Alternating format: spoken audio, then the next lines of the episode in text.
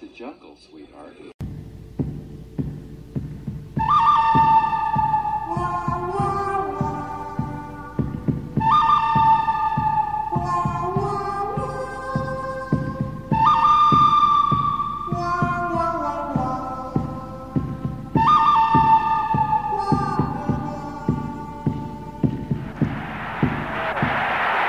A Nystrom. Nystrom's really getting some good right hands in.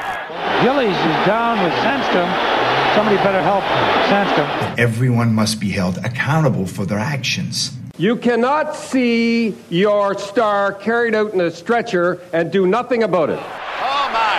Did Mick plant one on C-card? Wow! You can't put a bounty on a man's head. I just did. Spinning, spinning. Who's he going to go after? The puck drops and Baumgartner goes right to King, flattens him. But just a minute, Al Arbour has won mm-hmm. four Stanley Cups, so don't start telling Al Arbour what to do, you and John Davison. Take care of Mason Tucker.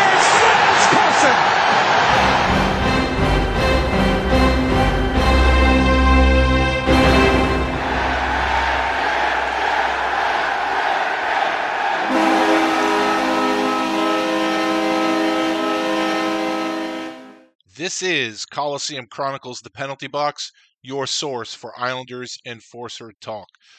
So I know that every episode I do, I always uh, welcome my new listeners and I thank the uh, returning listeners.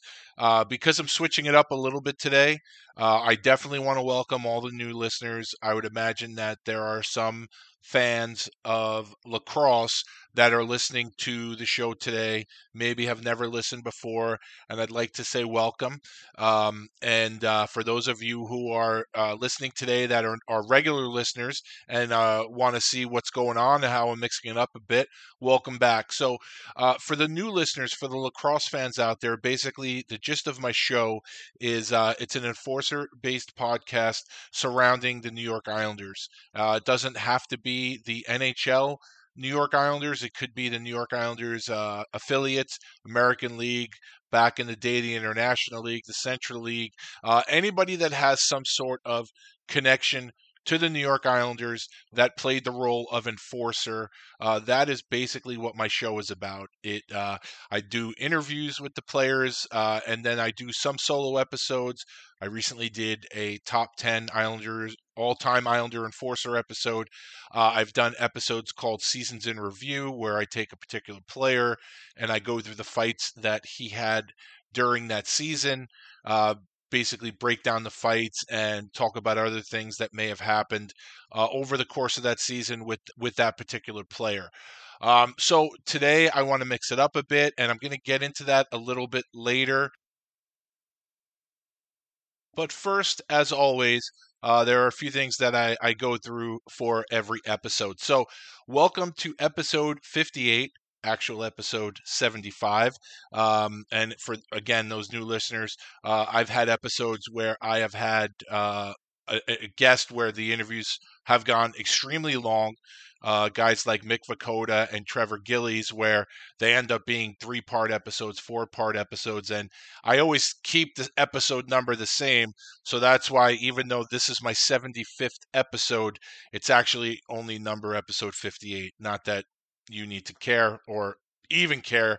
But in case you were wondering, why is it episode 58 if it's actual episode 75? But welcome to episode 58. Today, my guest is Nolan Clayton. We're going to talk a little bit more about him in a few minutes. Uh, if you could do me a favor, could you please subscribe to the show? Also, could you like, rate, and review the show? Basically, what that does is it gives the show greater visibility. Uh, I'm always one to call myself small potatoes. I don't have the following of some of the bigger podcasts.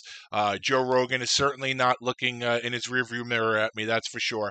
Uh, but if you if you give the show a like and you rate it, review it, I think when people do searches for shows, whether it's hockey or hockey fights or whatever it is, it may pop up. Uh, or you may also like that kind of thing. So uh, it doesn't take very long to like the show or, or give it a rating. Even a, a quick review would be great. Um, but like I always say, subscription is free. Hit that subscribe button, and immediately when the episode is available, it pops right into your feed. So why wouldn't you subscribe, right? Although for the new listeners, after you listen today, who knows? You might already be sick of me. I don't know, but any anything like that is really really appreciated by myself uh, if you're on social media i have two twitter accounts my personal twitter account is at joe underscore lozito and the twitter account for the show is at kali sinbin pod so the at joe lozito twitter account is basically my well, it's not basically, it is my personal Twitter account. Now, everybody knows over the last five or six years, you've had many friends who've become political political experts. You've had many friends over the last two years who have become medical experts, and that's not me. I try to keep it light on my Twitter. I try to be goofy, whatever, nothing too serious, mostly sports related. So uh, if you want to give me a follow there, I will follow you back. And as far as the Kali Sinbin Pod account, that's all show stuff. That's mostly Islander Enforcer stuff, and maybe now a little bit of the Riptide here. Um, if you're interested in the show, if you like what you hear, chances are you would like that uh, that Twitter account at Kali Sinbin Pod. Similarly, I'm on Facebook, facebook.com, Coliseum Chronicles Podcast, and also on Instagram, Coliseum underscore Chronicles underscore podcast. Those two accounts very very similar content to the uh, Kali Sinbin Pod Twitter account, but I know not everybody is on every social media platform. So uh, follow me on all of them, like all of them, whatever it is, and uh, I will definitely return the favor in kind. Like I always say, there's enough to go around in the world. If we can help each other out, promote each other's content, why wouldn't we want to do that? So uh, so definitely check out my social media platforms. Now, if you scroll down a little bit into the episode description of this very episode that you're listening to, you're going to see links for merchandise. And there are two links. One link is for the original logo merchandise, and one link is for the alternate logo merchandise. Because the products are the same, I couldn't merge it into one uh, one website. So unfortunately, it has to be two but it's still pretty easy to navigate, especially uh, if you're not a boomer, as my kids call me, like myself. If you're younger, I'm I'm sure this is a snap for you.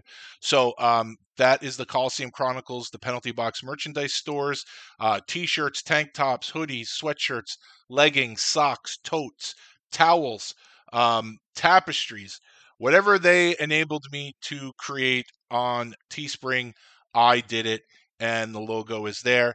Now, every week I do a listener exclusive discount. This week, the discount code is Clayton20, C L A Y T O N 20, Clayton20. That code is good from right now up until August 2nd, 2021. So definitely check out the merchandise stores.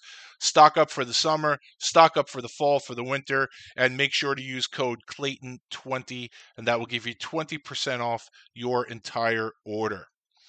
Why am I so amped about my merchandise? Well, first of all, if you actually buy any of the merchandise, uh, I really appreciate that. The thought of people not only listening to my program, listening to my content, but actually uh, wearing my logo. It's uh, it's humbling. It really is. I, I, say it all the time. It is. It's crazy. Uh, but really, why I'm so pumped about it is I love the logo, and the logo was done by local Long Island artist Joe Marisich. Joe Marisich is available for hire. You've seen his stuff. If you're an Islanders fan, if you're a Jets fan, you're a Mets fan. Uh, he does stuff for sports radio hosts. He does a lot of different things. You've seen his tunes. Probably the most iconic one is his Barry Trotz. You'll have to go through the fucking island cartoon. Um, you see it all the time. Uh, I posted about Matt Martin yesterday, and I got a reply, uh, and someone actually replied with Joe's Matt Martin cartoon. So you've seen his stuff. He is available for hire, and uh, you can get at him at uh, on Twitter at Graphics Joker or via the interwebs loudegg.com. Joe's a great dude, very easy to work with, and uh, you will absolutely not be disappointed. A couple of shows I want to tell you about uh, in the hockey enforcer genre. My buddy Darren in Saskatoon, the host, creator, and czar of the Fourth Line Voice podcast. Darren released today. Today is Sunday. Darren released part two of his episode with Colt King. Really, really great episode. Colt is a, a great guest. Um, so I was a little disappointed that he made it a two parter because Darren, who is a proud member of the Hockey Podcast Network, and I always say that because uh, Isha at the Hockey Podcast Network always very, very uh, I'd say generous of him. I mean, obviously, the Hockey Podcast Network has a following. I am not part of that network, but Isha constantly retweets my episodes, and uh, he's very cool about it. I was a guest on his show once, and uh, just a good guy. So definitely check out the Hockey Podcast Network. Like I said, Darren is a proud member of the network, has two shows a week. Wednesday are his player interviews, and Sundays are his rant shows, the shows I dubbed the Sunday shit shows. Now, because Darren made the Colt King episode a two parter and part two was released today, there goes the Sunday shit show. So, um, and he's running his uh, fifth annual Bob Probert uh, Invitational tournament on Twitter now. I think we are down to the final eight. Clark Gillies is in there, so please, if you're listening to this today, go with Fourth Line Voice on Twitter and vote for Jethro. I believe he's currently losing to Brian McGrattan. Uh, we can't have that. We got to have Clarky win uh, an advance. But I love his Sunday Shit Show episodes. It's basically uh, Grandpa Simpson yelling at the cloud, something I can definitely relate to. Uh, but because of the two part Colt King, we did not get that this week the good news with that is uh, I'm about halfway through the Colt King episode, and it's excellent. It, what a great guest! Really, really cool guy. And uh, I urge you to listen to both parts of the Colt King episode, and also check out Darren's back catalog. It is second to none, and um, you know he's the OG of this genre. So, uh, so let's give him some respect. And uh, again, if you if you go to his tournament, please send him notes on Twitter and Facebook about who wasn't in the tournament and why he has no idea what he's talking about. He loves that stuff. He can't get enough of it. And he really doesn't have anything else going on in his life now between work and selling uh, his condo. So uh, it would just be great for him to hear from everybody. So make sure you take care of that. Also, if you've ever watched a hockey fight on YouTube, chances are it was on the Fourth Line Voice YouTube channel. Darren's YouTube channel for hockey fights. I believe he is definitely over 2,500 fights. I'm not sure if he's up to 2,600, but all players, all leagues, all good stuff. Definitely check out the Fourth Line Voice YouTube channel. Another show I want to tell you about Five for Fighting podcast with the birthday boy, Alec Olin Salen, down in Florida. I think he's 14 now. Um, uh, no, I, I actually think he might be 24. I don't know what he is. He's a baby, he's a pup. But uh, he's an old soul when it comes to the enforcer game. And uh, his show is very good. Tremendous back catalog. His latest episode, he went live on Facebook uh, last week, I guess, and uh, he released that episode. I think it was his top five favorite enforcers of all time. It was an interactive episode where he was uh, he was doing it, uh, you know, his list, and then he was uh, answering comments from uh, people who I guess were commenting on the Facebook live feed. So very entertaining episode. Alex a good guy, like I said, even though he's a baby, um, definitely an old soul. Definitely loves the enforcers, and uh, you just don't see that from this generation now. So uh, so definitely check out his show. Also check out the Enforcer Appreciation page on Facebook. Thirteen thousand plus members.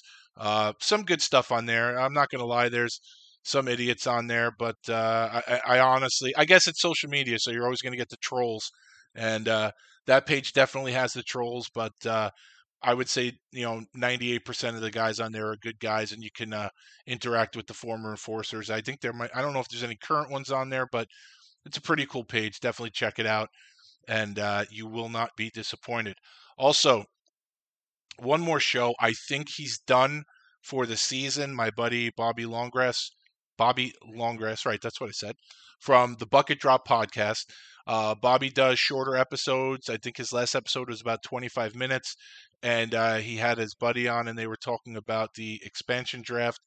Uh, prior to the expansion draft, who I believe Montreal, Toronto were going to leave unprotected. It was a good episode.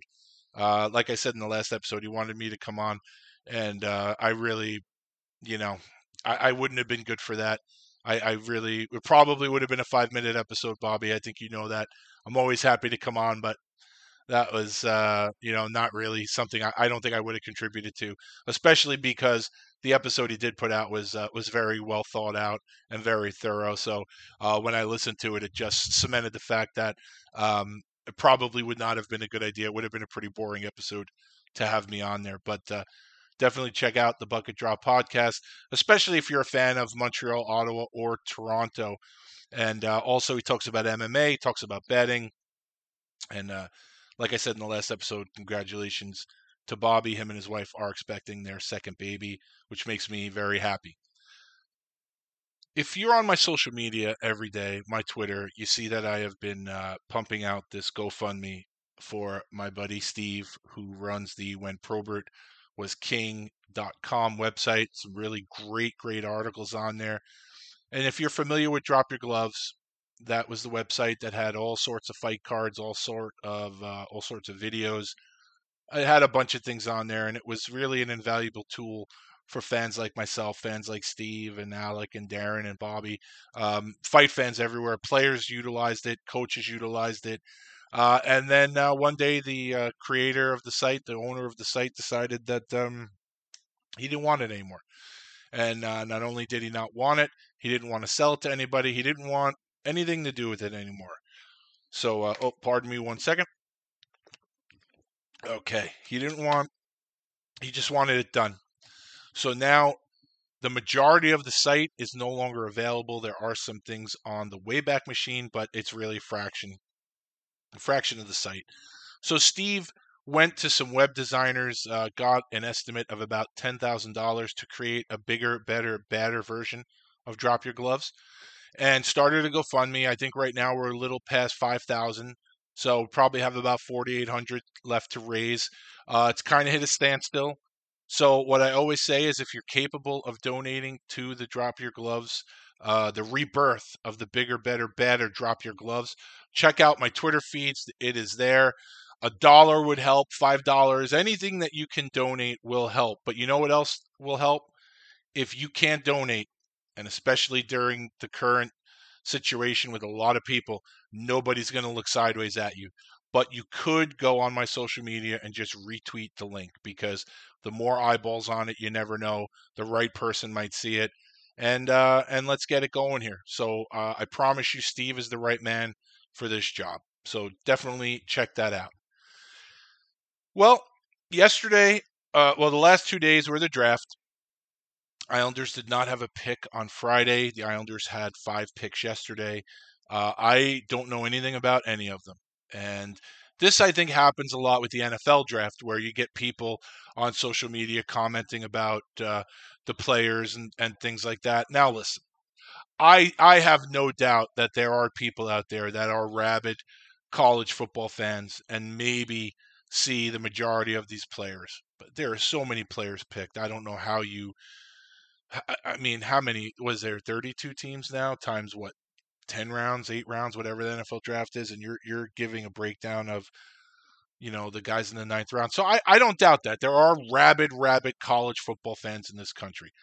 I'm not saying everyone that posts about that knows what they're talking about. They could always be copying and pasting, but I could see that with the football. But the Islanders picked, I believe, three European players yesterday, and all over my feed were great pick, what a steal, blah blah blah, this and that. Everyone, and uh, you know, I don't know. Now, I know that there are some people that love international hockey, and had a discussion with someone on my on Twitter yesterday, and uh, he was the one saying that it's not as hard as you think, and I said, no, that's true, but the majority of of fans, I think, and this is not just Islander fans; it's, it's fans of every team.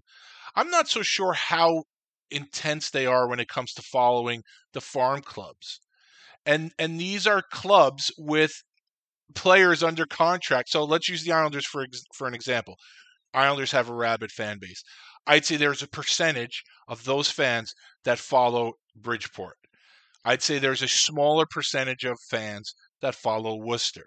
Now, Bridgeport and Worcester have players already under contract to the Islanders. Okay. So now you're telling me that there are people that watch the Finnish league and the, the Russian league so closely that when a player is drafted, they instantly know that this was a great pick. I do believe there are some people out there. Yes, absolutely. And the person I was discussing this with on Twitter last night, absolutely he's one of those people. Because then when I checked his Twitter feed, he actually had some breakdowns and he had some information. So yes, and he said that he follows the Finnish league and he's watched a handful of the Russian games. But he's not like his tweets actually gave some detail, not like great pick. So, well, why do you think it's a great pick? All I'm saying is I look, Lou Lamoriello is the man. I love that guy. Uh, and I trust Lou Lamoriello. I trust Barry Trotz. I trust Eric Cairns. So I, I, trust these guys. They they do their homework. Obviously, this is why they're in the positions that they are. But I can't tell you if they're good picks. I don't know anything about it, and I'd venture to guess the majority of the people who are saying, "Oh, great pick, this, this, this," they just want to be a part of something, and I guess that's just society in general. But um, it was just comical yesterday, scrolling through my feed and seeing great pick. Oh, I love that guy. Come on, please. A fraction of those people actually saw any of these guys play games. And if you saw him play in a tournament here or there, that's a really small sample size. So I guess that was just my pet peeve uh, about the draft. But obviously, like I said last night, my assessment of these five guys, I know nothing about them, but I hope they win many, many Stanley Cups, and I hope they end up in the Hockey Hall of Fame. That would be great. So um, there we go. And of course, with these players, we're talking two or three years down the road anyway. So we'll just see what happens. So let's get to today's episode. Um, today, I bring you an interview with the goalie for the New York Riptide, Nolan Clayton. And I, in the episode, uh, in the beginning of the episode, I talk about how uh, Nolan and I became familiar with each other, so I don't want to repeat it here. Um, but I will say it started on Twitter. And for those of you that have followed me on Twitter for a few years now, um, you may remember that after the Patriots Falcons Super Bowl a few years ago, I had tweeted out how I, I miss football. I think I'm going to start following the Canadian Football League. But the type of fan that I am, I need I need a team to root for. I have to I have to go in with a team. So I put a poll up, and uh, once Rider Nation got a hold of it, they took the poll and ran with it to the point where the Riders got more votes than the other three teams combined. So since then, I've been following the Canadian Football League. I actually love the Canadian game, and I love the Saskatchewan Roughriders. So Twitter, the, Twitter was the um, vessel to me following the Canadian Football League and following the Saskatchewan Roughriders. So I had put a tweet out basically saying uh, about the the Riptide. So the Riptide, if you're not familiar, they're the lacrosse team that's going to play at the Nassau Coliseum. And I've heard people over the years when I when I bemoan the fact that hockey is not as physical as it once was, and I've had people tell me you should watch lacrosse. It's very violent. Uh, you know, it's it's different than hockey, obviously, uh, but it's similar. It's similar enough, and um, they welcome the physical style. And I always kind of kept it in the back of my mind. Well, after the Islander playoff run ended, it seems like a lot of the Islander faithful, especially on Twitter, were sort of, you know, leaning towards following the Riptide. Now, Long Island has a very rich tradition of lacrosse in the schools, in, in middle school, high school, and colleges. Uh, so there are a lot of people on Long Island that are rabid lacrosse fans. I am not one of them, and I'm not pretending to be one of them. Okay, I am, as I say a million times when I was talking to Nolan, I am a lacrosse noob. Um, so I just posted a tweet saying how you know who are the physical players on the Riptide and uh, because those would be the players I'd want to follow. And uh, immediately, uh, I got some replies about Andrew Suter, uh, Brett Malamud, the uh, the media um, social media czar for the Riptide, and I've known Brett since he's like five years old. I'm friends with his dad. Um, this kid is a whiz kid when it comes to sports and uh, social media and stuff. He immediately sent me links to some Andrew Suter fights on YouTube, and uh, and I got a reply from Nolan, and I, uh, and the rest of the story with Nolan, uh, how again how Nolan and I came into each other's frame of reference. Well, I did we did talk about in the interview, so again I won't repeat myself, but I watched some of Andrew Suter's fights, and Nolan sent me some of his uh, highlights, and I, I was like, wow, this is definitely something I could get behind. I the, the important thing I want people to understand is this. This is not going to be a lacrosse podcast now. I can't do that. Part of the reason why I started this show is because with the exception of the three fellas I named earlier, Darren and Alec and Bobby, I listen to, I don't know, a dozen podcasts and sometimes they have hockey enforcers on there. And I would hear people interview these guys and it would be like nails on a chalkboard. And and again, I'm not saying I'm great at it, but I do believe I know enough to um, have a conversation to do the research. I, I've been I have been dealing with uh, hockey players for over 30 years now, all enforcers. And if you listen to my show, I, I'm again, I'm not patting myself on the back, but I think it comes through that I know what I'm talking about. I have a relationship with these guys, and like I said, I couldn't do a show talking to uh, Finnish goal scorers. That's not my lane. But hockey enforcers, I can.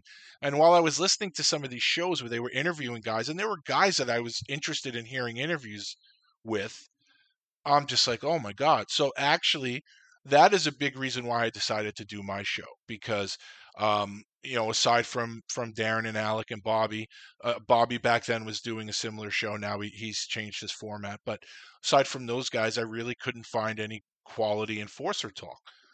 So let me jump into it, and and here we are today. I am not. I I, I just want to make it clear because for I respect I want people to respect the sport of hockey. I respect the sport of lacrosse. So if you're tuning in today hoping that I'm going to do an X's and O's type episode with Nolan, I can't do that. I'm completely new to this game. Uh, my goal with interviewing Nolan and hopefully maybe interviewing a few of the other people in the organization is to acclimate myself to the game because I don't want to just go there and plunk down my 20 bucks, have some soda, some popcorn, a hot dog, whatever, and even though, yes, the physical stuff is what's going to draw me in, I want to learn about the game. I want to know about it.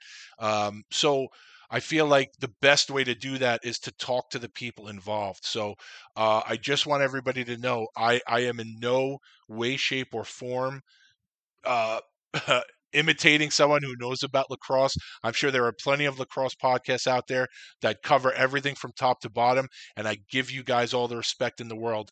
That's not me. This episode and, and any other episodes that I have with anyone else from the Riptide are basically going to be geared towards fans like myself, fans with a curiosity about the game, fans with a curiosity about the Riptide, and why I should go to the games and why you should go to the games and give them a try if you listen to this episode and you call them right away and get season tickets, that's great. If you say, "Hey, when the season starts, I'm going to go and I'm going to go to a game first and see how it is," that's great too. But I just want to make it clear that I respect the game too much and I respect the players too much and the people involved with the league and the team that I am not at all saying I am a lacrosse host. I am a hockey fan who is curious about the sport and curious about the team. And this is a way for myself to learn. And hopefully, there are similar people out there not familiar with the game, not familiar with the Riptide, that will listen to this and it will pique their curiosity. So, really, that's the message that I really want to get across. I am not trying to be a lacrosse podcast because I can't do that. That is definitely not my lane, but like I said, the best way to learn is to go right to the source. So, like I said, Brett, I've known Brett since he's a kid. Uh, Rich Lisk, he's the executive vice president. Rich and I, I've known him a very long time, going back to his days with the Trenton Titans. Uh, one of the ticket reps is uh, Danielle Cosgrove. She's a Oyster Bay gal, just like my wife is. Uh, she's really active on social media about the team. So um, these are people I would recommend checking out on social media. Um, you know, obviously the Riptide social media page. Um, definitely, well, pages on the different platforms. But like I said, I want to learn more about the sport, and I hope that you do too. And hopefully, this episode will uh, will pique some curiosity in you and maybe get you to to check out the game. And if I have listeners in Canada, uh, you also have an advantage because, as I touch on in the episode with Nolan, uh, the National Lacrosse League recently signed a TV deal with TSN. So uh, if you're not in a market that uh, has a lacrosse team, you can watch whatever games that they put on. I don't know if it's going to be uh, a couple of nights a week, if it's going to be a game of the week, but uh, you'll have access to that too. So, um, like I said, I just want everybody to know that I'm not.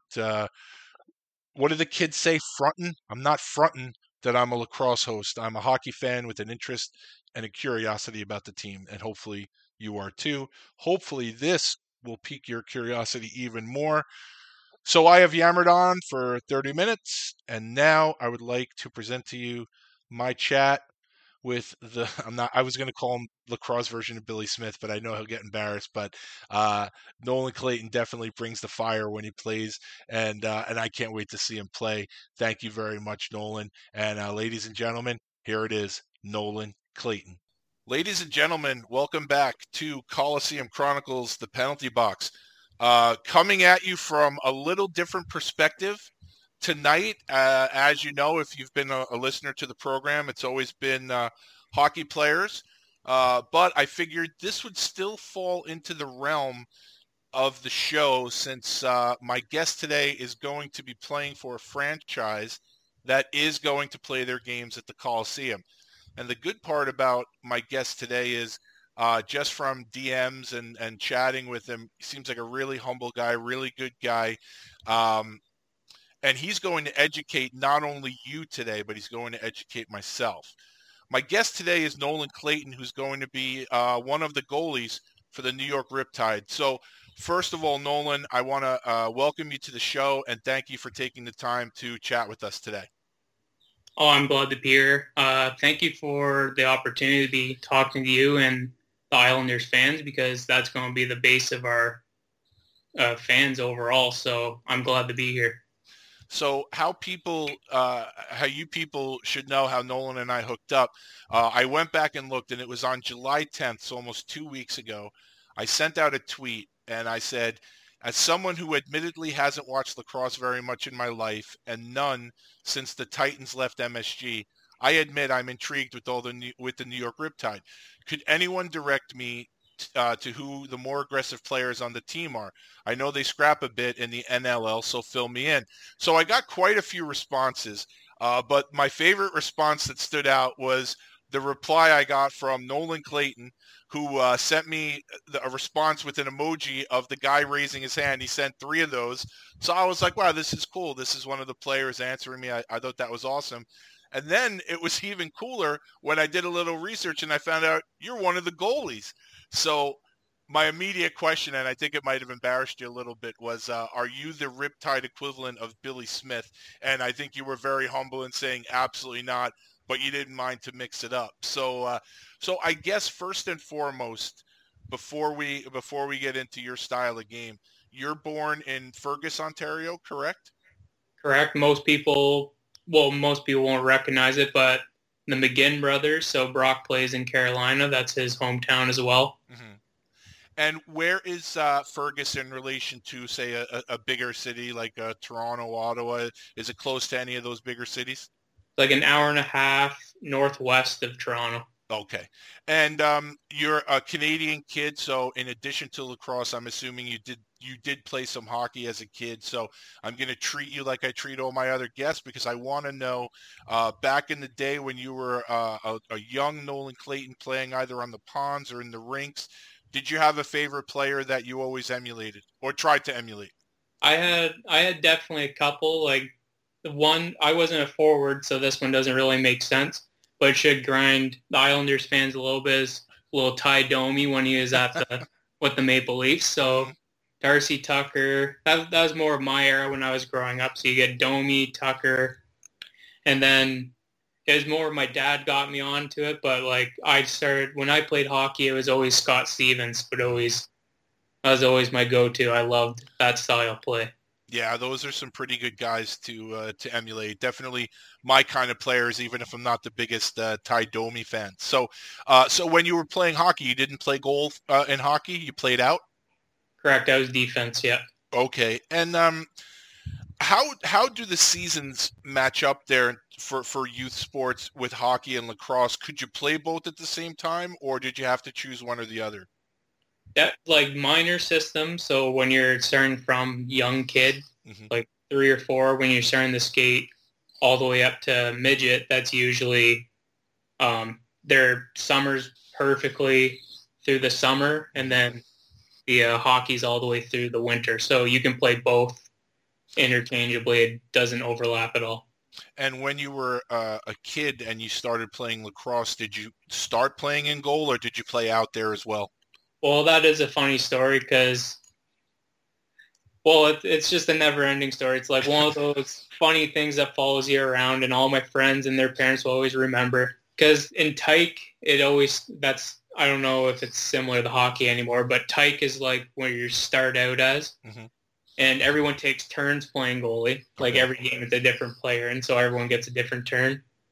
And I remember like I liked playing out, but I I'm kind of the bigger of a guy, so I wasn't the best at it. And everyone always says never feed Nolan hamburger helper because um, as most like some people in the states might might not know, but when it's dead heat of the summer in Canada, which gets really hot, it's like in the arenas it's like 45 degrees and humidity, and it's like a sweat barn where like the floor is all covered in puddles Yeah. after a while because it just gets too hot. So I got to the bench after one shift and puked up all my dinner all over the bench. and I think that's basically near the end. I think my dad was too embarrassed to let me play player anymore. so, and then I had flat feet, so I didn't have any arch in my feet. So I kind of got shuffled over to the goalie and said, we don't want this guy on the bench because he pukes all over the place. So in the net he goes. But that, I, I'll tell you what, and uh, again, I'm not going to pretend to be a lacrosse fan for, for those of you listening. Uh, I am intrigued by the sport. I'm intrigued by the players. So that's why I said uh, that I want Nolan to help educate me because I am interested in it. I, I want to learn more. I want to devour everything I can about this game. The equipment that the goalies wear, I, I understand you're not doing as much running as the players that are out, but if you're talking about a, a game in the summer indoors, that has to still be sweltering. Yeah, like so senior I play in Brampton. Well, it's no longer Brampton anymore. That's still like a big kerfuffle up here. So Okay. we're not going to get into that politics. But Please don't. I was playing in Brampton, and that arena is like an old wood barn. Mhm. Everything's wood in it still. And in the summer, if you get a full week of really good heat of plus 40, which is, oh, I guess I shouldn't be using 40 Celsius. Like you're up near the 90s, hundreds in the arena. So it's real hot. And Yeah. that arena, like I've seen goalies that are in the best shape of their life walk into that rink and around the about halfway through the game, you can see them tossing the net off, dry heaving behind their net because as soon as soon as you walk through the door without equipment on, Mhm. it's like a wall of just pure heat and moisture. Like you can't. It's hard to breathe. It's like snorkeling. You can't do it. It's really hard. Um, so when you were younger, were you just uh, were you like the average kid that played all the sports, or did you really gravitate towards hockey and lacrosse? I was very hockey lacrosse. Once I got older, towards um, middle school, I kind of started playing basketball in school, and then I played like one year of rep basketball. But like I never went along with it because it started basketball and hockey overlap. Yeah. and it just got too much conflict. And then my parents said you have to pick one, so pick.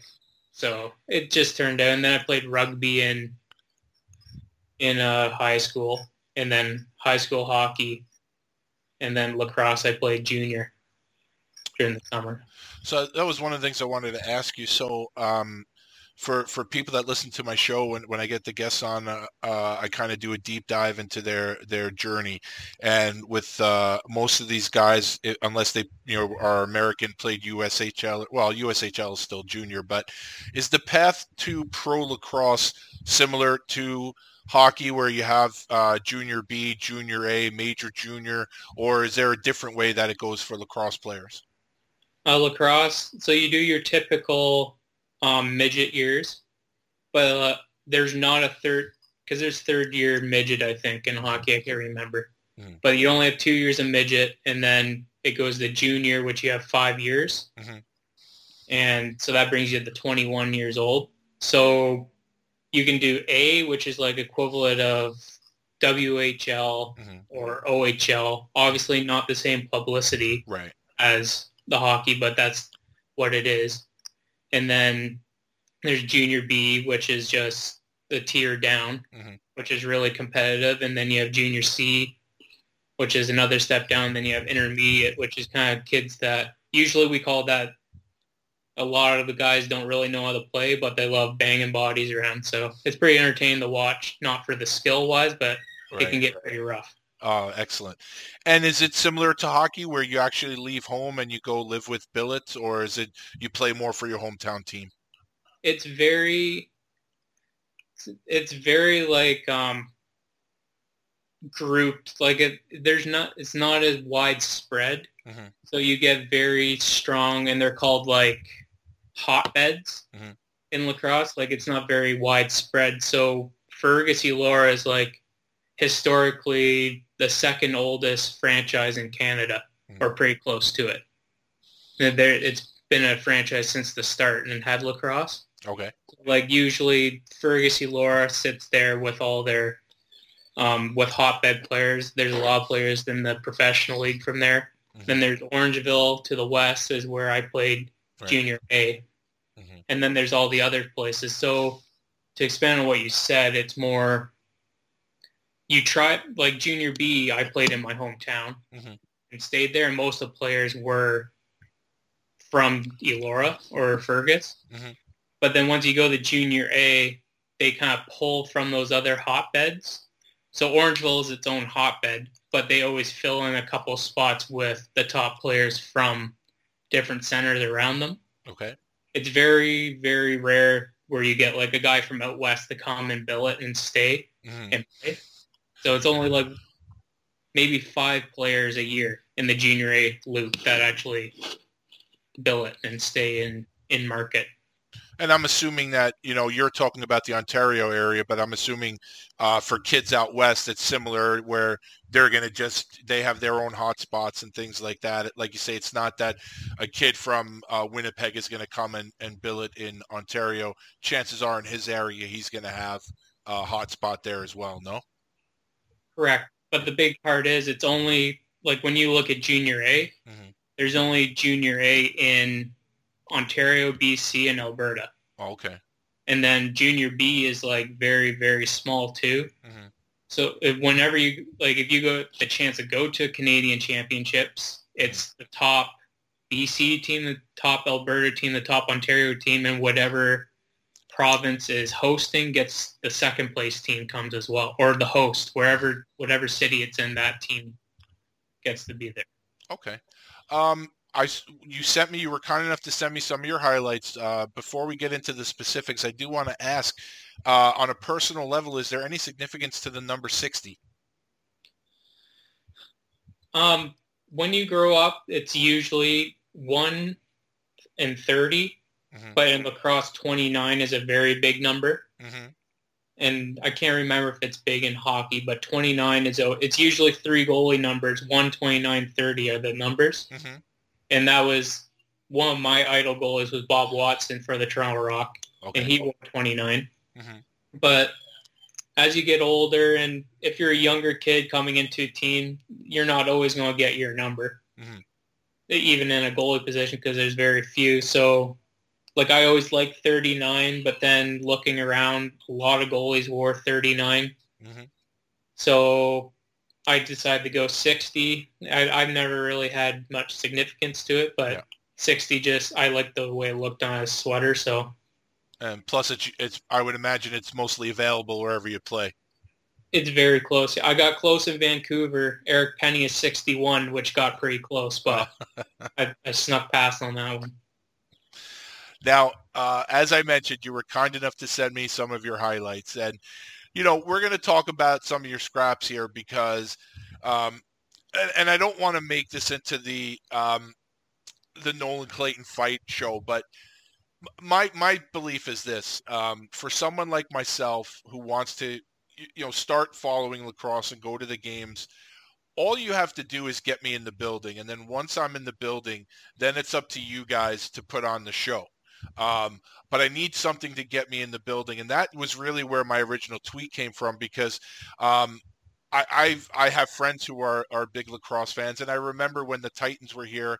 I worked at Madison Square Garden. I'd go in and peek in at some of the games, and I remember it got pretty violent. And um, so, for someone like myself who misses that in hockey, that would really be a selling point for me. And you know, I think a lot of times people that aren't familiar with Long Island, they think the Hamptons, they think a lot of uh, upper echelon incomes and everything, but there are a lot of blue collar towns here. I consider myself a blue collar guy.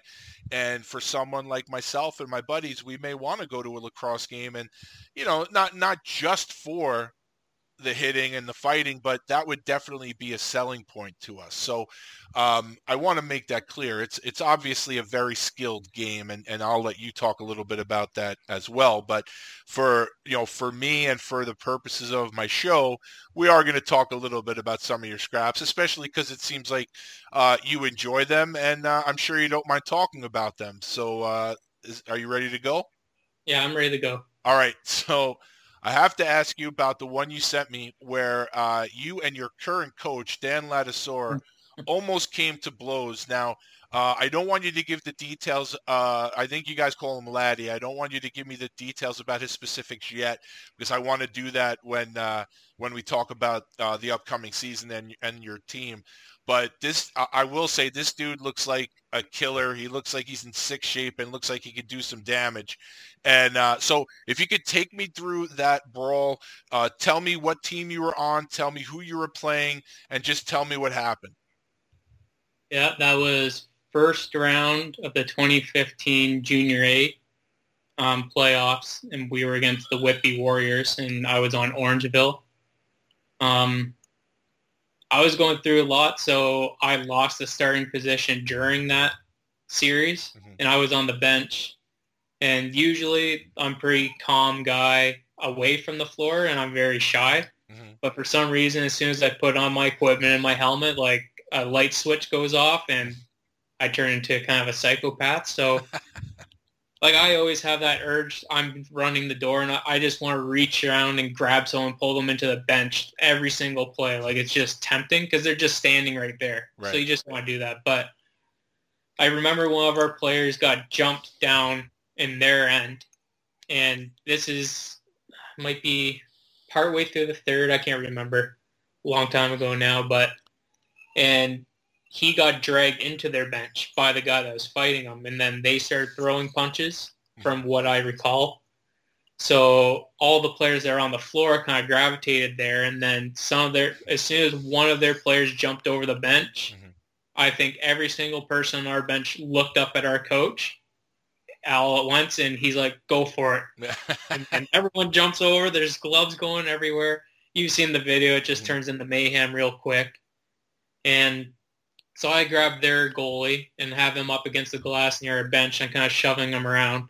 I kind I don't really know him, but I know he's not really a vicious person and he doesn't really chirp that much. So I didn't really feel like punching him. So I kind of held him up against the glass. Mm-hmm. But as I'm doing this, I see their their goalie almost over by the gate where they come in trying to get out of the rink, okay. like trying to disappear so he didn't get involved. Right. I'm watching this the whole time. I see our um, the other goalie on our team punching at one of their players, and so I'm sitting there, and then it's all slowing down, and then he kind of circles around, waddles around towards me, and starts chirping mm-hmm. our bench and everything. Yeah. And I like released their other goalie and started walking, and I started calling him out, and he kept on going. I said, "If you say one more word, your helmet's coming off, and I'm killing you." So I'm sitting there, and then um, their backup goalie tries to come and start stopping me, and then he's like, "Oh, you guys are garbage, anyways. You guys are a bunch of wimps." Blah blah. I'm like, "Okay, that's it." And I just pushed through a bunch of people and grabbed them and started tossing them around, feeding them, and we worked our way towards their bench. Probably lasted around a minute of me tossing them around, and then Laddie, for some reason, already came off the bench, was towards our bench. Mm-hmm. I don't know if he was like chirping our coaches or something. But after I was done with the goalie, I turned around and me and him bump. Well, my shoulders like bumping his belly button. Yeah. yeah. Turned around and his glare, he gave, he looked right through me, and Yeah. it was like the scariest look you've ever seen in your life. Like if he wasn't in a job where he would lose it, Mhm. he would just absolutely pummel me right into the ground. Like he would just squash me. Now he he was a former player, correct? Correct. He was a big bruiser for the Toronto Rock, as I always remembered him. Okay, so we're going to talk more about him, uh, more about him in a bit. Uh, so, uh, tell me about maybe some of the other uh, the other fights that you've been in, um, and I guess also, uh, well, before we get into that, so is, is the makeup of a lacrosse team similar to the makeup of a hockey team, where um, you have guys that uh, are, are known for chirping, uh, you have guys that are known as, say, the enforcers. Is, is it similar to that, and guys that are known as rats? that might like to, to chirp a little bit but don't want to drop the gloves. Is it a similar makeup to hockey? It's um kind of similar, but you. I would like to think of it. I don't like referring it this way, but just in my head, I referred to it as like good '70s hockey, where uh, your favorite Nystrom, like Yeah. that guy had to score goals and do his job, but he also drop in the mitts if he had to. Yes, sir. And that's what a lot of people are like. They you have to protect yourself because there's a lot of behind the play stuff of getting chopped in the legs. Like a defender's first thing as soon as he meets up with you, if you run from the bench and towards him, he's going to chop you on the wrist right away. And it's perfectly legal. So you're automatically getting engaged all the time, either slash, cross-checked on the hip, cross-checked in a spot you don't have padding. Yeah. And eventually, if you're an offensive player, those defensive players are sitting there deliberately trying to hurt you and allow you not to score. Mhm. So when it's really hot in an arena like that and you've gone two periods and people are pounding on you, usually you get to the third period and all hell can break loose pretty quick. Mhm. So, but lacrosse is based, they do a five on five. So it's like 5D, 5O, and then usually D can play transition. Okay. But when you get the junior, that's what it's like. So there's not necessarily, there's obviously going to be a big dog on each team that you're like, that's the guy that's going to pound me if I do anything ratty. Mhm. So everyone has that player, but there's not, it's not as prominent as like older hockey was where it's like, oh, there's Probert. Yeah. And we know what he's going to do if we act up. So it's more everyone kind of can defend themselves, and if there is a guy that can't defend himself, then another guy in his line is perfectly capable of throwing bombs. Now, the NHL to me, uh, I find the NHL very hypocritical because they do everything in their power to make the game a lot softer. Uh, they want to eliminate fighting. They really eliminate the physical defensemen crushing guys in front of the net, but yet um, the league will use fights and hard hits in all of their promo videos. As far as the NLL goes, um, the the uh, physical defenseman. Uh, we had a guy here, Eric Cairns, uh, used to just kill guys in front of the net. He's an Ontario boy, uh, but he couldn't play in this era now because he if he blew on somebody, he'd be getting two minutes, two minutes, you know, five minutes, whatever. Um, does lacrosse still allow for defensemen to punish guys in front of the net? Like the the forward can stand in front of the net at his own risk because there might be a guy back there that's just looking to crush him. Like you say, slash him in the wrist. Maybe, you know, I don't know if it's legal to hack him in the legs or anything like that or cross check him in the back, but uh, is that all that stuff legal in lacrosse? Cross-checking, body checking, and slashing Yeah. is perfectly legal. The, the rules get very bent in lacrosse. Like if you look at the rule book, all the stuff that happens isn't supposed to allow it to be happen. Right. But it's just the way the game is. Like it says slashing can only be used to dislodge the ball. Okay. So people use that as I'm going to hack him so hard in the arm he can't hang on to his stick. Hold the ball. So they kind of, everything gets bent. You can't slash people on the legs, but happens all the time. hmm You can't cross check in the back, which does get called a lot because it it's not good. There's not much padding in the back at all. It's mainly on the arms Yeah. because people get cross checked all the time. hmm So the rules get bent a lot to some point. Mhm. So like fighting is just almost going to happen. Yeah. And and you guys are wearing shorts, so you really don't have any protection on the leg. I mean, you do, but the the players that are out really have no protection on their legs. Correct? Correct. Yeah. So the go-to is usually the player will put his stick on the back of the knee Yeah.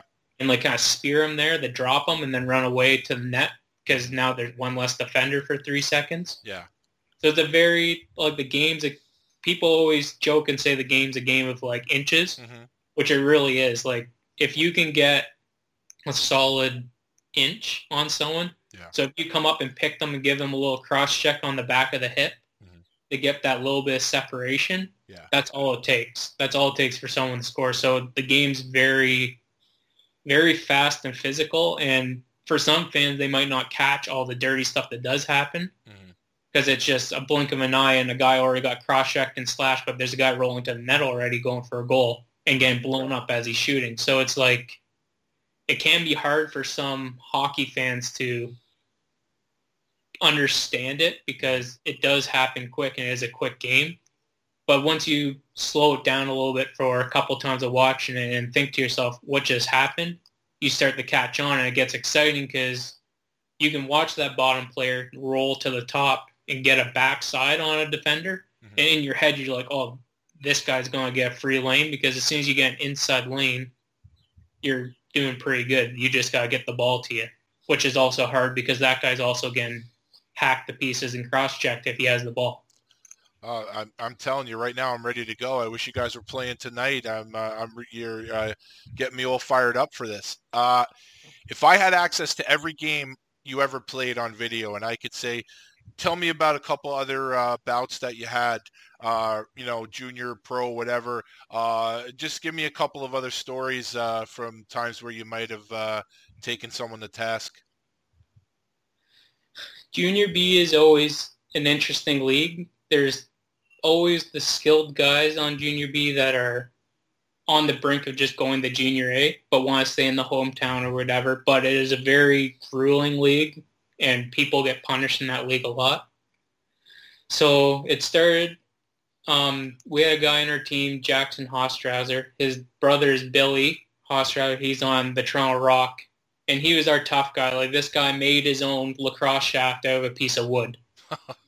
Just rounded it off, and it was a big hunk of hickory. And he said, if, if shit ever gets crazy, like this thing's getting put on, and we're coming out that pier, and I'm gonna start swinging. so he'd always get excited. And in indoor lacrosse or box lacrosse, in Canada, it's legal to use wooden sticks, like full wooden sticks. Okay. So, which are just it. If you hit anything with it, Yeah. uh, the person just rolls on the ground. They're just done. All it takes is a little tap on the wrist, and you can break bones. Right. And goalies use the wooden sticks, and that got me into a lot of trouble. I think I led my team in penalty minutes my second year, just from like the ball being around my crease and just chopping people down. Mhm. And so we were in Owen Sound, and Owen Sound wasn't that good compared to us, and we were kind of running away with the game. And um, it's always if you want to start something, you always kind of go into a goalie's crease because that's like a sanctuary for a lacrosse goalie. It's a lot different compared to a hockey crease. The lacrosse crease is very like the only protection for a goalie is that crease because a goalie is fair game like a player as soon as he comes out of the crease. It's not like hockey where they're protected by rules and you can't really hit them. Okay. Like if a goalie comes in and plays the ball, that that player sees red and he wants to kill that goalie and run him through the boards. Mhm. So that's your only safe spot. So when players start running through and chirping you and giving you little taps on the way by or landing in the crease and like chopping at your legs, Mhm. you start grabbing people. I got to the point where every time someone stepped in my crease, I'd grab them by the face mask and pull them down. so it got to the point where they were doing that because they're losing and they're kind of running through and brushing me. And I was grabbing people and ripping their sweaters and telling them the next guy that comes in is getting hacked down or getting punched in the face because I'm not getting, I'm not going to put up with it. So I think it was the end of the second period and I'm walking by and their whole bench is yelling at me. Mhm. And I say, you send your biggest bugger out here right now and I'll drop him Mhm. and nothing happened. Who got near the end of the third, and Jackson Hostrawser, our fighter, he goes out to defend the guy, and the guy turns around and rips an underhand, hits him right in the bag, Oh, and drops him, yeah. and he's out for the game. He had, he had to go into surgery and everything. Oh shit. Yeah, it was bad. So we were stuck without our big dog fighter, and the game was out of control. We were fully ahead, and we took a penalty in the last 20 seconds. I think they're just trying to like calm the game down. Mhm. And I look, and I see the five of their players walk out off the bench, and it was all five of their fighters. Oh, Power play, and we're sitting with four guys. And I'm looking, and I already know. I look to my left, and their fighter's sitting right on the crease. And this guy can't really play lacrosse at all. mhm. Like if he catches the ball, I'll be surprised. Just knowing the fight Yeah. for sure. Like he's that guy where you're like, this is their fighter, and this is probably the one guy that's feared in the league. Mhm. So they pass it around, and then probably the last ten seconds, the ball gets down to him. He turns towards me, doesn't even try to shoot the ball, and he just runs right through the crease and sends me through the boards, through the net, and everything. Oh wow. So it just call, causes mayhem. Yeah. So our four, four players are fighting their four players, and I have to fight this guy. Yeah. And it was funny because like you get so mixed up in your padding because lacrosse goalie padding is just built differently than hockey goalie pads. Yeah. Just like way more robust, um, plastic, so they're stiffer. I remember I couldn't get my glove off; it was stuck. So, and that was my stick hand. So I had my stick kind of like up against his face, and I was like punching through my stick, like kind of like a. I, it's very funny. And then Yeah. we go at it, and then I I won that one. I was happy. I he didn't really get. I just punched so fast and tried the as many blows in that he fell down. I think we slipped in a puddle of humidity and then Ugh. went down after that. Yeah. And I remember our coaches, they were pumped. And I'm walking to the bench because the ref's trying to get me from not going back in and grabbing someone else. And they have their fans coming over the glass into our bench trying to jump our coaches. Yeah. So our my coach is like, "Give me your stick," and he takes my big one stick and he's just chopping their fingers on the top of the glass so they can't come over. And it was just wild. Oh my god. Cops were called just so we could get out of there and not get jumped by their fans. But uh, that happens at least once a summer, at least. Stuff like that. It just gets out of control.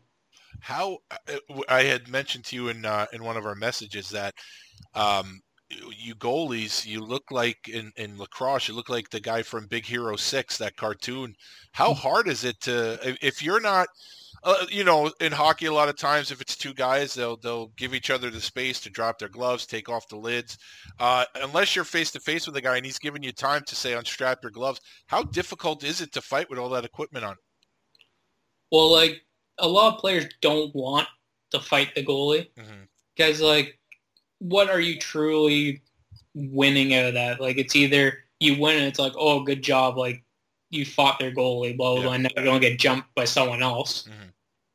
And then if you lose, it's just like that goalie just slapped you around the rink. So it, it's very hard because overall the shoulder caps are built like um, football pads, Mhm.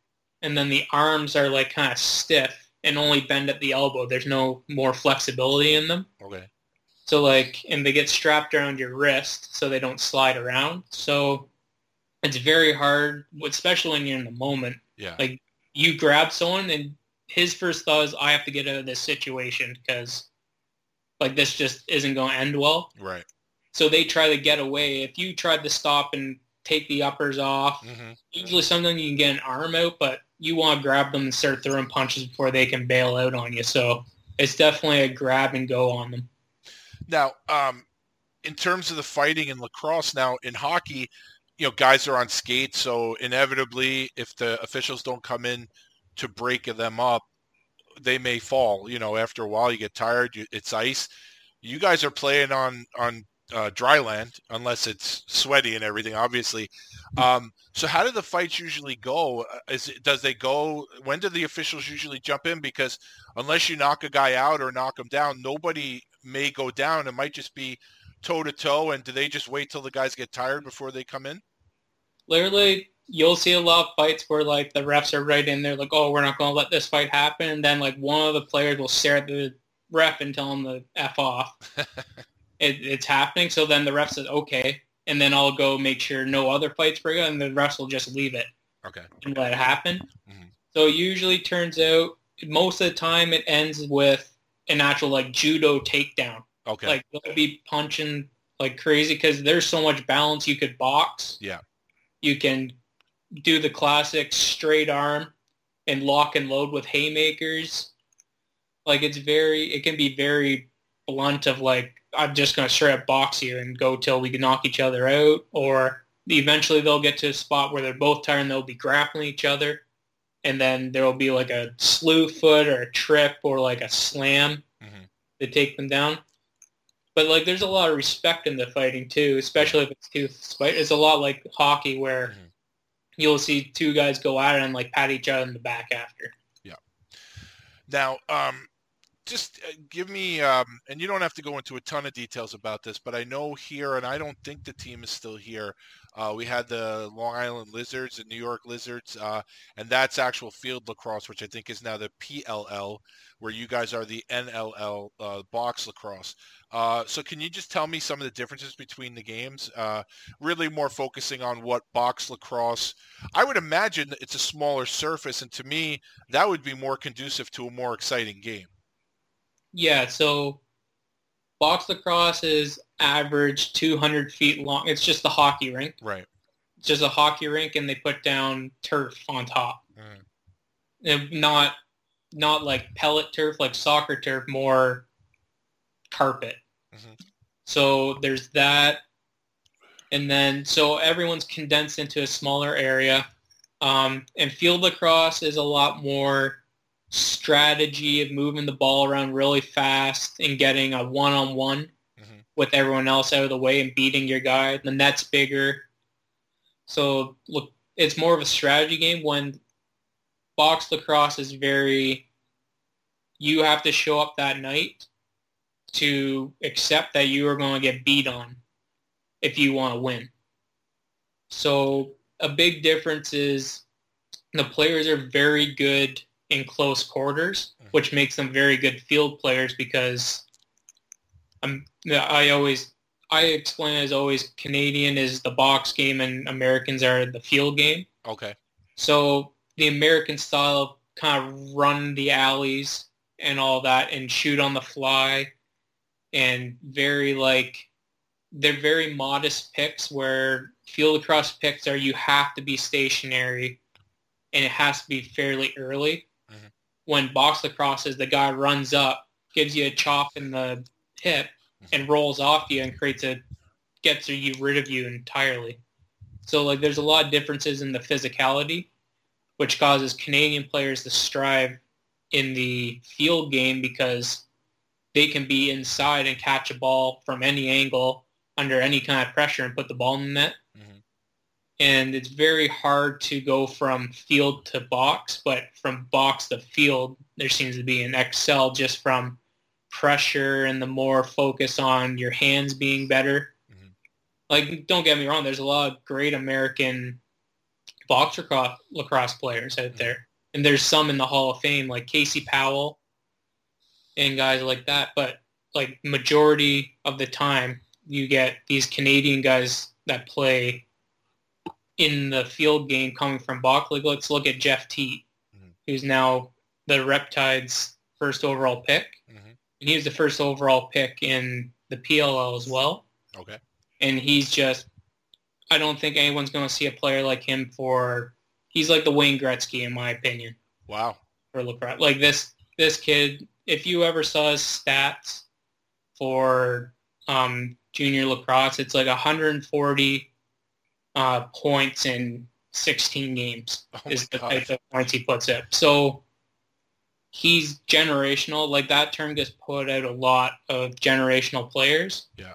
But he's definitely the generational player. He he's second or third in the PLL in points, and he's only played three games Oh wow. compared to everyone else playing five or six. Yeah.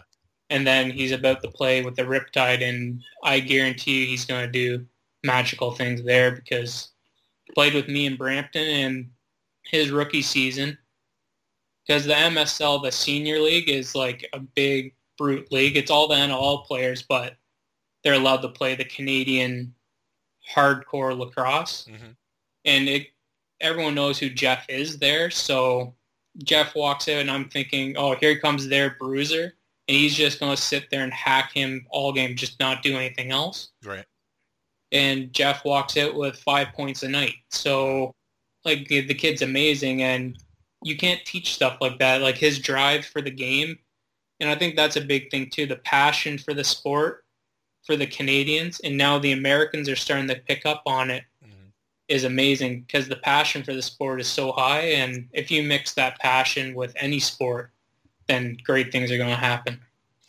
Now, before we get to specifics on the squad, I'm glad you brought up passion because one of the things that I want to I want to stress to people because I think what uh, you know we're conditioned to see professional athletes and the first thing you think about professional athletes are well they they got to be rich. They're all millionaires. They're all this they're all that. And it brings me back to uh, when when my children were younger we used to go watch uh, independent baseball here once. And uh, my oldest son had mentioned something about baseball players making a lot of money. And I said, actually, I probably make more money in my regular job than these guys are making out here now. I, I said, these guys are playing for the love of the game. They're trying to, this is either their last shot at playing pro ball or they're trying to go up a league or get noticed by a team. And I, I think that's similar in your league that one of the things that I know is going to make me go and watch you guys play is the fact that you guys are not living out in the Hamptons and these big mansions and everything making a lot of money. You guys are working regular full-time jobs and maybe practicing a few times a week and then playing your games. So for someone like myself, you guys have I, I, have so much respect for you guys because you are obviously not doing it for the money. You are doing it because you love the game, and and I hope that the fans realize it that uh, you're nobody's getting rich. Maybe it's it's similar probably to combat sports where you have one percent is making uh, a lot of the money, but but you guys are doing this for the love of the sport.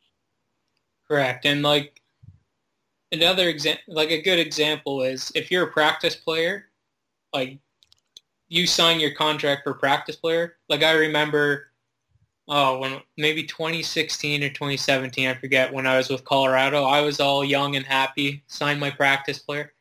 And it's demoralizing when you get that first check because you're sitting there and you're all happy. And I think my check was $26. Oh, no kidding. Because there's union fees and all that stuff from the player union.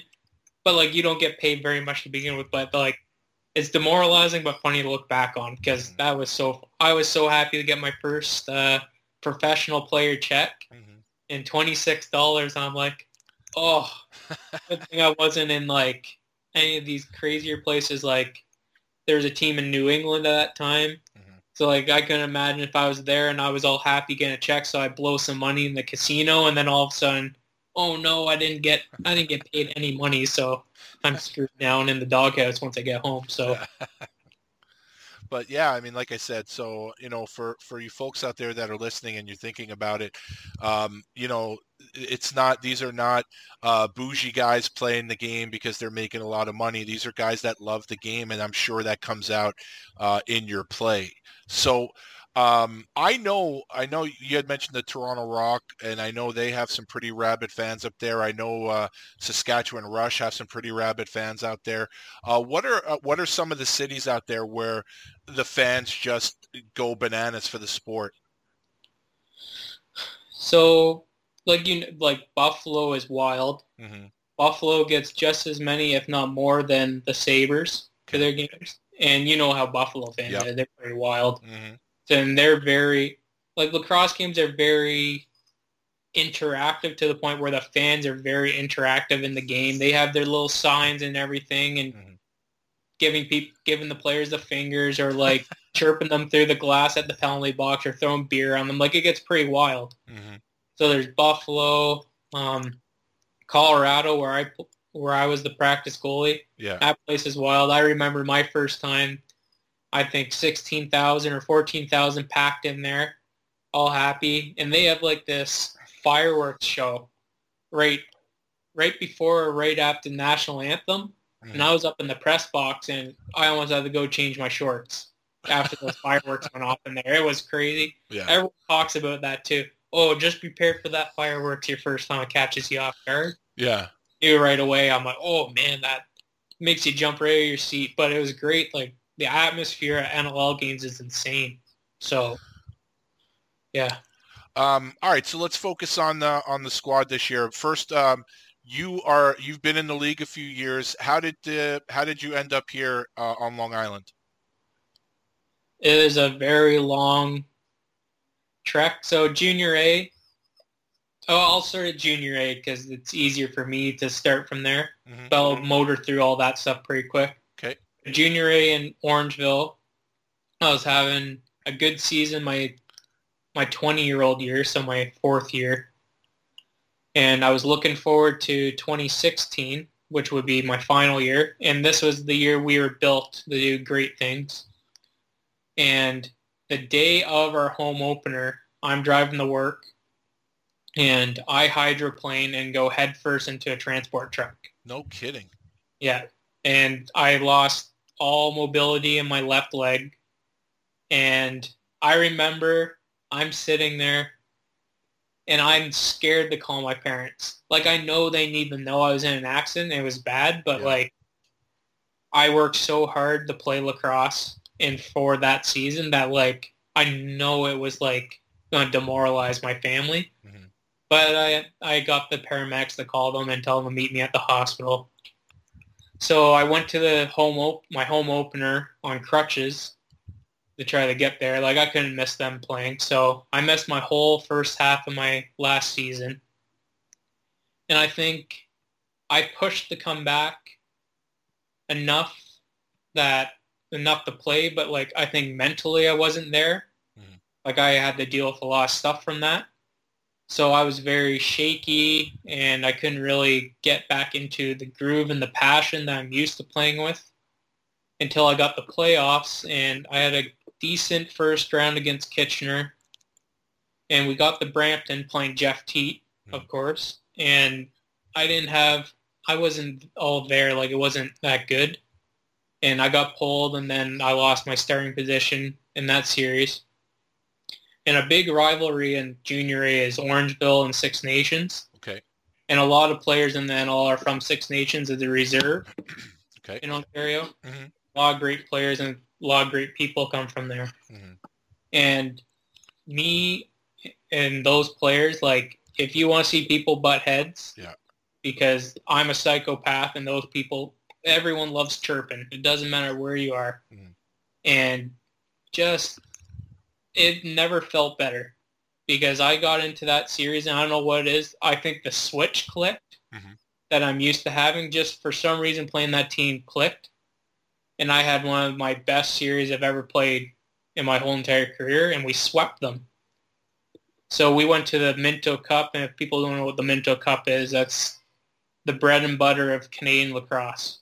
Okay. You, if you want to win a trophy, a lot of players would rather win a Minto Cup over NCAA championship or anything like that. Oh wow. So we made it to the finals, and um, we made it to the finals and played Coquitlam. Mhm. And our very first game, so a goaltender in the league now, Christian Del Bianco, he was on Coquitlam, and he, and me and him went toe to toe our first game of the final series Nice. and the game ended as 3-2, which is, I think, rated the lowest ever Minto Cup game for goals. Wow. So we went back for trading games till game five. It's a um, best three of 5 Mhm. for the finals. And we and we as in Orangeville lost um, 6-5 in overtime. Ah. And like the amount of like sure it was nice to make it to the Minto in your final year and that's what you look forward to. But like nothing rips you apart than that moment. Yeah, I bet. Brings you down and like you're that was in BC. So we were all the way across the continent in BC away from family. Like that was awful for me. Like I felt terrible. Like all, and that's the game of inches. It Yeah. nicked my shoulder and went in in overtime. Mhm. Like it's just a game of inches. So like mentally, I wasn't great that year. And then I remember my dream as a kid was to get drafted in the NLL. Mhm. And I was excited. Like after my showing in the Minto, analysts were saying second round, but he won't last much longer. So I was pretty excited. I was dressed up in my suit, all happy. And I went to the draft and didn't even get drafted Oh God. and nothing was more demoralizing walking out of that building and not being drafted. So, yeah, that that's kind of, but that's the fire that like started. Mhm. I was very like in a bad place, but that was like the fire to get me going again. hmm And I was on, I've been on a mission ever since then to prove everyone wrong that I do belong. And it took me a long time and probably since the start of this year, it's taken me the time to actually realize that I can't dwell on that kind of stuff. Mhm.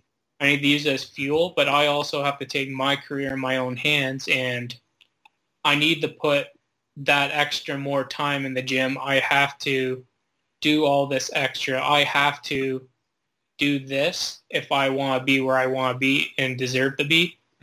And there's no looking at other players. So Colorado, I had a good run with, but I was young. They have the best goal in the world, um, Dillon Ward there. So it's a tough place to get into. Mhm. I had a couple seasons off in the ALL, which is kind of like an Ontario league with the same rules as the NLL, Mhm. but for it's more semi-pro, and they're trying to get to a status where the NLL will invest in them as the AHL type of thing Gotcha. and be like a farm league. hmm That's their idea. So I played a couple seasons there and got to a point where I was a really prominent goalie there. Mhm. And my coach there, Jamie Dubrick, he's a great guy. Mhm. He he's the scout for the Eastern Scout for Vancouver Okay. Warriors. Mhm. So he got me the opportunity to go up for a tryout, and I felt I had a really good camp, but they they wouldn't sign me. So I said that's fine. I'll just go back to Ontario Mhm. and do my thing. And about half, I think it was just after New Year's, they messaged me and said, "Hey, like," or Dubrick mentioned, he's like, "Vancouver's looking for a goalie. Like, are you wanting? Would you go out there?" I'm like, hundred percent. Mhm. Get me out there. So, week goes by and I end up in Vancouver, and it's not only practice roster where you just practice and you're with the team and then you go in the press box. Like I got to be a backup. And that experience to go from all the hard work it takes to get there to the point where you're putting the jersey on, you have the pads on, and you're sitting under the stands there, pacing, waiting to go out, and you can hear the music, you can hear the fans yelling, screaming, doing stuff. I don't know what they even do out there now, Yeah. but they very wild for no one even being on the floor. and just like that thought of like the smokes going up or where we come out and it was just unbelievable having that experience to just finally step foot on that floor. Mhm. And that was just big for me. And then I think the biggest moment was I finally got to go into a game hmm and it was against Georgia. And I remember being so nervous. I I think I was sweating, and it wasn't hot or anything. I just they said, "Hey, Nolan, you're going." I'm like, "What?" and I was like trembling. I didn't know what to do. I ran out, and sure enough, they win the face off, come down, and I'm thinking to myself, "Oh, like I just need this to happen for me. I just need it to work out." Mhm. So I was lucky enough to make the save, and then they pulled me out and put the other goalie back in. But that's all I needed, just Yeah. that moment, just my moment. So our last game of the season was against Saskatchewan, and it's wild in there. That's Yeah. quite. The, it's nothing's more nerve wracking that you walk you walk out in your suit. You just get to to the rink there and you look out and there's already fans in there double fisting beers ready to rock and roll and like an hour and a half till game time. Like, oh, what are these people doing? Like, Yeah. but it's wild and I got half the game in Mhm. but like I've never been so nervous in my life. But I I cannot go backwards to think like I would ever want anything else. Like that just drove me to want to do more and want to play more, and it's pushed me to try to push for a starting spot with the Riptide, which I'm fortunate enough to have an opportunity with. And you came here via trade, or were you a free agent? Vancouver released me. Okay. Um, logistics, as you know, as we talked, logistics for NLL is crazy because people are flying on the Friday Mhm. to go for a Saturday game. Like it's insane. So like flying all the way to Vancouver is very hard. Mhm. It wasn't my choice. Like I didn't mind it, but I'm sure it's expensive flying a guy all the way from Ontario to Vancouver every Right. single weekend. So I got a I got an agent to help me find the spot, and we were talking. And he's like, "Oh, like you might have a good opportunity in New York. Like they're a young team. They don't have like a solidified like Matt Vinc or any guys like that Mhm. in the starting spot right now. Like you should go for it." Mhm. So I got lucky enough. I got the call from, uh, I think it was Jim Veltman, Mhm. gave me the call, and I was lucky enough, and they sent me a contract, and that's rest is history. Now it's just, just trying to work out and be prepared for the season to come. Well, I don't know anything about your competition in net, but I can promise you, if uh, if you bring this fire that you've discussed from your uh, previous seasons, you will be an instant fan favorite here on the island. There is no question about that. So, um, so I do know a few people affiliated with the team. Uh, your executive vice president, Rich Lisk, I met him many many years ago. Uh, for those that don't know, Rich is. Uh, he has so much experience in, in sports at many different levels. He's been uh, he's been involved with the East Coast Hockey League. I think he was involved with um, arena football. He's now involved in lacrosse. I mean, you have a, you have someone there with legit credentials running the show. So I think that's another important thing for fans to know that um, the person in charge of this team is someone with a passion for sports. He's a sports fan. Um, obviously, he has drive to win, and he has a he has a rich history on his resume of many different teams, many different leagues. So um, we it's not just a figurehead here in charge uh, on Long Island. We have an actual guy that that actually cares and wants to win and put a good team together and knows how to do that. Have you ha- have you uh, had the opportunity to speak to Rich at all? Not in person because of COVID, but Yep. we have um, team um, like Zoom calls. Mhm. every now and then just to get updates. And I tell you, Rich is such a great guy. Yep. He, he truly cares about the team. He Yeah. truly cares about the main thing, the community around the team. Mhm. And that's his biggest push. He wants he wants that fan base. He wants that drive to win. He wants that energy in the stands. And like to be honest, like every single one of um, us on the Riptide were watching that Tampa um, Islander series Mhm.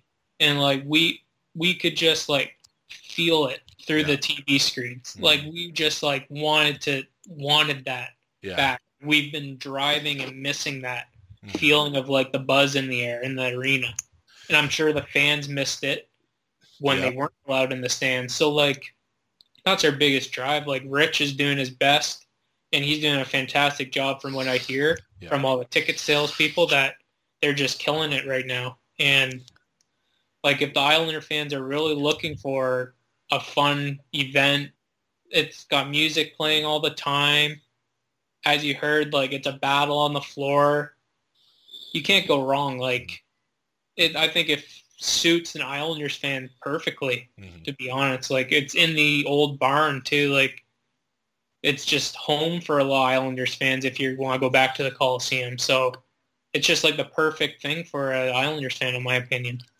And one of the things I'm looking forward to is, uh, while I said I, I, I've known Rich for quite a while, uh, the uh, manager of marketing and social media, uh, a young man named Brett Malamud, who you and I were discussing before we started recording. Now, Brett's a young kid. Uh, this kid has sports in his blood.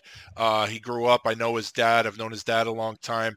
Uh, what I can't wait for is when you guys get down to the island because Brett has been really pumping up the team on social media with some really, really good videos, and uh, I just want to see what he comes up with uh, for you, and uh, and I'm looking forward to it. So uh, if if you follow the team on social media, all that stuff is uh, I'm sure it's a team effort, but but that there's a kid there, Brett Malamud, who um, who really cares about the team, cares about the sport. So so I do I do know him as well. And like I said, I can't wait to see see what he comes up with when you finally get into town. Um, now we're gonna circle back to your head coach, Dan Ladouceur. So. Uh, we, we discussed him a little bit, and uh, and I urge people to go and look for the video of the brawl that we talked about where you're actually uh, face to belly button with this guy. I mean, this guy looks like he's chiseled out of granite. He looks like a superhero. So give me a little bit of background on this guy, uh, what he does um, outside of lacrosse, and uh, just a little bit about his career so people know just how intense this guy is. Yeah, I don't want to go too crazy on Laddie because if anything, with your type of podcast, he yeah. should be a guy that should be coming on because okay. he's an animal. Like yeah. Back, if you want passion and grind in a game, you look for Laddie because if you see any of his videos, like he's always plenty happy ripping that helmet off and dropping the mitts. He's grinding, he's slashing people. It was always fun watching him play. But um, I do believe, I'm not 100% sure, but he's definitely with the Durham Police, which is a police service up in Ontario. Mm-hmm and um, I, I'm pretty sure he's on the tactical force. I don't know if he still is anymore. Mm-hmm. So kind of like SWAT, in my opinion. Yeah, I, he's an animal, like, and he's got. People talk about people have that look in their eye mm-hmm. where you're like, I'm not screwing this guy, and that was the look I got. Like it was the. I'm burning a hole through you right now, and like every urge in his body is like, I cannot punch this kid in the face, but I want to so bad. Yeah. But like Laddie's great. Like, and that's the other thing too. Most all the lacrosse people understand the passion of the game, and like me shoving him, it's nothing against him as a person. Right. Just like we're in a brawl and I'm bumping him, and me and him stare each other down, and it's like there, there's no hard feelings. Like. Yeah. Like I don't hold anything against. I just laugh about it. I'm sure he laughs about it now. Mm-hmm. So like, all the people in lacrosse are great people. They're super accessible. Like if fans ever want to ever ask questions to NLL players, they're fully like available and always willing to give them information or even if just a kid looking for a little advice to help his game, like you could DM any of the players and they would be fully happy to do it. And like lacrosse players are super like after the game, like if I could sit out and sign autographs all day, I would. I in Vancouver, I wasn't even the top guy on the team or anything, but I would always have to be told by the PR people, like Nolan, time to go and like go shower and like leave, leave the arena and let these. We have to kick the fans out too. It's time to go. So like, I think the culture that Laddie brings, like that grinder energy, but like he's such a smart coach too. We've seen it when he was in Georgia, when he was a coach there. I've seen him play in the Toronto. Like I've I've had the faces team when he is coaching, when he's with Whitby. So like I'm aware of Laddie and what he wants in his team. Mm-hmm. And like and then you have Jim Veltman, another ex-player of the league and a Hall of Famer, I believe. If not, he should be, mm-hmm. but I'm pretty sure he is. And the general manager, and he's he's doing the same thing. Like Rich, Jim, and Laddie are all on the same page and like driving this culture that they want to push of like hard playing lacrosse, and it's going to be very, very immersive for the fans. Like the fans are going to love it because these guys, every single person connected to this team is very passionate and wants to win and wants the fans to enjoy it. Now, the one name that came up more than any name when I sent out my tweet was a gentleman named Andrew Suitor, uh, who is affectionately known as Suits. So uh, he is definitely someone that I'm interested in. And, and, it's funny, as soon as I sent out the tweet, Brett uh, DM me a whole bunch of his fights on YouTube. So uh, can you give me a, a, little background on Suitor, just uh, what kind of player he is, and uh, if you've had any maybe not personal experiences with him, but tell me what kind of a player he is. Give me give me the Andrew Suitor scouting report.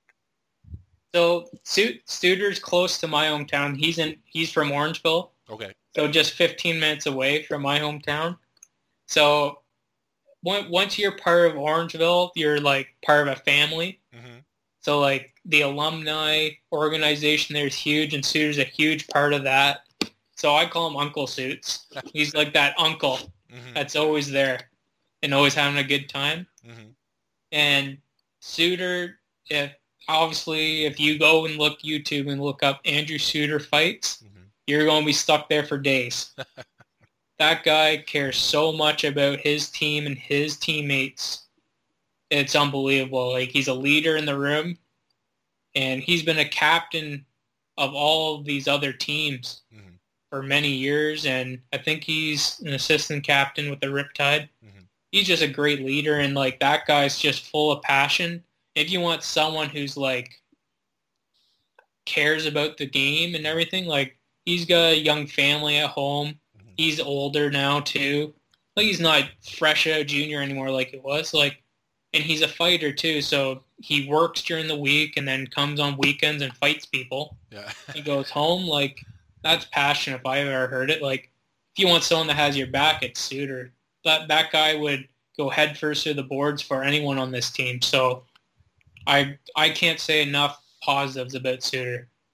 Well, I definitely can't wait to uh, to chat with him and uh, and hopefully get him on the show because uh, sounds like my kind of player. So uh, so I think uh, I think between yourself and him, I, I already have two favorite players on the team. So um, so tell me, you already talked about uh, Jeff Teed a little bit.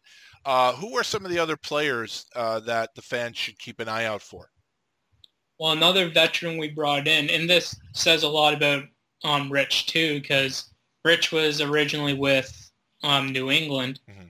and Callum Crawford was there, and he's been MVP running for the last two or three seasons.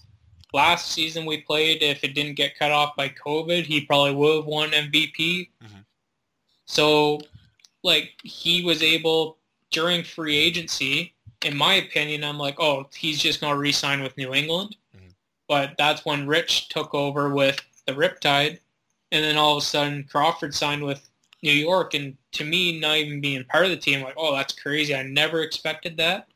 But I think that shows what Rich is able to pull off. Mm-hmm. Like Rich is such a great human being that guys are willing to come and battle for him. Yeah. And so you get Crawford, who is like a hardcore scorer but veteran, which is good for Teed, which is on the opposite side of the floor, which is an up and coming stud in the league. And then there's just fillers all through. Like we picked up a lot of Orangeville guys, which I love. You gotta love the Orangeville guys coming in playing. I bet. So there's that. Like that we've signed um, Steve Orleman again. So the goalies are all shored up. So we have Goa, Orleman, and myself. So we got three strong young goalies. And you got Danny McCray, you got Dan Lomas. They're just a great group of guys. I my good friend Mac Mitchell's on the team too. And it, for example, like people always thought I was nuts because in junior, like to really get me going for a game, I need Mac to pick up the ball at half at the end of warm-up, come and wind one right off my face. just that I don't know if it just got the blood flowing to the head and just like woke, wakes you up, but like that would get me going. Yeah. And he's the type of guy that loves it, but is like concerned about it at the same time. But yeah. so it makes it funny. Like he doesn't really want to do it, yeah. but deep down he does. So it's great. Like I think we have a quite the crew building here, and like it's a good team environment mm-hmm. with passion, but like everyone's really good too. So I think I'm pretty sure the last season they played they're like two and sixteen the team or something like that. Okay. And like I don't see the Riptide being any worse than like seventy percent this year. Like that's just my opinion. I think this team's so well built now. Like the ownership group and like Rich and everyone has put in so much work and devoted so much time that this team in the end isn't going to be a failure. So I'm really excited for it. So for folks that are interested, the uh, the home opener is December fourth. Um, and uh, I, I got this off the website, NewYorkRiptide.com. Uh, if you're interested in tickets, uh, there's a whole section there. If you're interested in season tickets, uh, I think partial plans, whatever, you know, there's a, a phone number, 516-402-3006. Uh, definitely give them a call. Check out the website. All the information is on the website. And uh, so uh, Nolan, this has been phenomenal. You really got me fired up. I can't wait. Uh, I can't wait for the season. I can't wait to get to a game. Uh, and like I said, for me, uh, it, this is new territory for me because I always, I always like to think that with my hockey guests, I, I, I do all this research and I, I want it to be the most informative interview they've ever done. But what you've done here for me has really piqued my interest in lacrosse because uh, I couldn't be more of a lacrosse noob, and uh, hopefully for uh, any lacrosse fans tuning in that are already lacrosse fans, uh, Nolan's interview has uh, has juiced you up a little bit. And if you're like me, that you don't really know a lot about the game, uh, hopefully it's amped you up a little bit. So uh, I guess my last question would be: uh, Is there anything else you want to say to the fans? Oh, like if I could sit here for four more hours and just like say how much it would mean to have that arena or we're we're even calling it. I think our slogan this year is "Rock the Barn." Like, okay. like we like I think we're going with that. So like, nothing more than we want to run out of that tunnel, see the orange and blue mm-hmm. in the stands, people double fisting pints out there.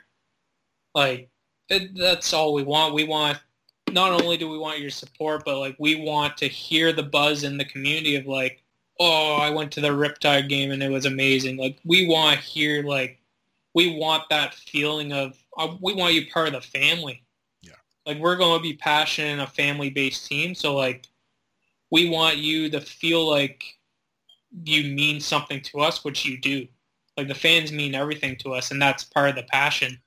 We play for ourselves, and like we can't play for money because we're not millionaires. Mm-hmm. So we have to play for something. So we play for our families, which can be like actual blood family. It can be the team family, but also like we consider our fans family. So nothing means more to us than December 4th coming out against the Rochester Knighthawks and saying, look at this turnout. Like this is amazing. People are having a hoot already and it's just warm up. So that I don't know if I could sit here all day and just like I already can tell by the what the team's saying that the participation from Islanders fans already mm-hmm. wanting to try watching a game is just over the top already. So like I appreciate all the interest already. And I just hope anyone listening is saying, you know what, like for twenty dollars a ticket on a Saturday night Islanders aren't playing, why not? Might as well go to the Coliseum and watch a game. And you can't beat that. Absolutely not. And by the way, just uh, one thing I scrolled past, but I wanted to to bring it up so people realize just how big the league is getting. That uh, the league just signed a pretty big TV deal with TSN, which, if you're not familiar, is uh, ESPN in Canada. Uh, so the league, uh, the television rights, uh, TSN I guess buying the rights to broadcast the league. Uh, that's a pretty big deal, isn't it? Very big. I, growing up, I remember being able on Sportsnet, it's called in Canada, you could watch the Toronto Rock, and it's been hard because we want it on TV. Like we want that person to be scrolling bored on a Saturday night and say, "Oh, what the, what is this NL lacrosse?" Mm on TV. Like it can't hurt. I'm already paying for my satellite. I might as well click it mm-hmm. and see what it is. And like it's such an explosive game. Like anyone that has given it a try to watch, mm-hmm. they're like, oh, I've been missing this my whole entire life, and I'm just figuring it out. And like it, the price is like so affordable. Like if you think about it, it's like four months the season, and it's hundred bucks a month for a season ticket. Yeah like and you split that by by bi-weekly how some people get paid like mm-hmm. 50 bucks bi-weekly and you get to go to every single home game and then like even right now if you put a deposit on on a season ticket you get a jeff t t-shirt with it I, I noticed that. I was wondering where, uh, and I don't know if I should uh, give Brett shit for this, but where are the uh, Nolan Clayton and uh, Andrew Suitor T-shirts? Those are the ones I want. Well, I think you should get after Brett. And I think Brett will love it. Overall. Yeah. Will be like, you. To be honest, Joe, I don't know if I can like afford the material. Like I'm gonna push T, but like come the season time, I'm sure we can find you a suit or a Clayton shirt for sure. I love it, man. This has been so great for uh, for an old school hockey fan like myself. Honestly, uh, I I can't wait. You know, you you have been. Uh, a wonderful ambassador for the team. I hope that uh, if Rich and the boys listen to this, I, I, think you did an amazing job. I'm fired up. I can't wait to get to a game. And uh, when uh, when you finally get down to the island here, I got a Coliseum Chronicles T-shirt waiting for you, and uh, maybe we'll we'll have time to hook up and have a beer or something. Oh, that sounds great. Oh, well, it's gonna. It's. I'm a big like traveler guy, so like there's just I almost need like a list of must dos on Long Island. Like Yep. I need food joints. Like I know we're partnered with the Blue Line Deli there, Mhm. so I'm probably gonna be mucking some Sammys out of there. like Yep. with Rich, even I got I gotta mention this. Like Rich has a deal with West Hampton Brewing Company, Okay. and we have Riptide beer there. yeah. Oh yeah, I did see that. Yep. Okay? Hmm So make sure people try that. I I've been on Rich during COVID to send care packages up of pints, but I don't think he said he's going to be coming up to make a goodie run. So August 9th, Rich, I expect you meet you at the border. Oh, I love it. Opens up with a couple pints.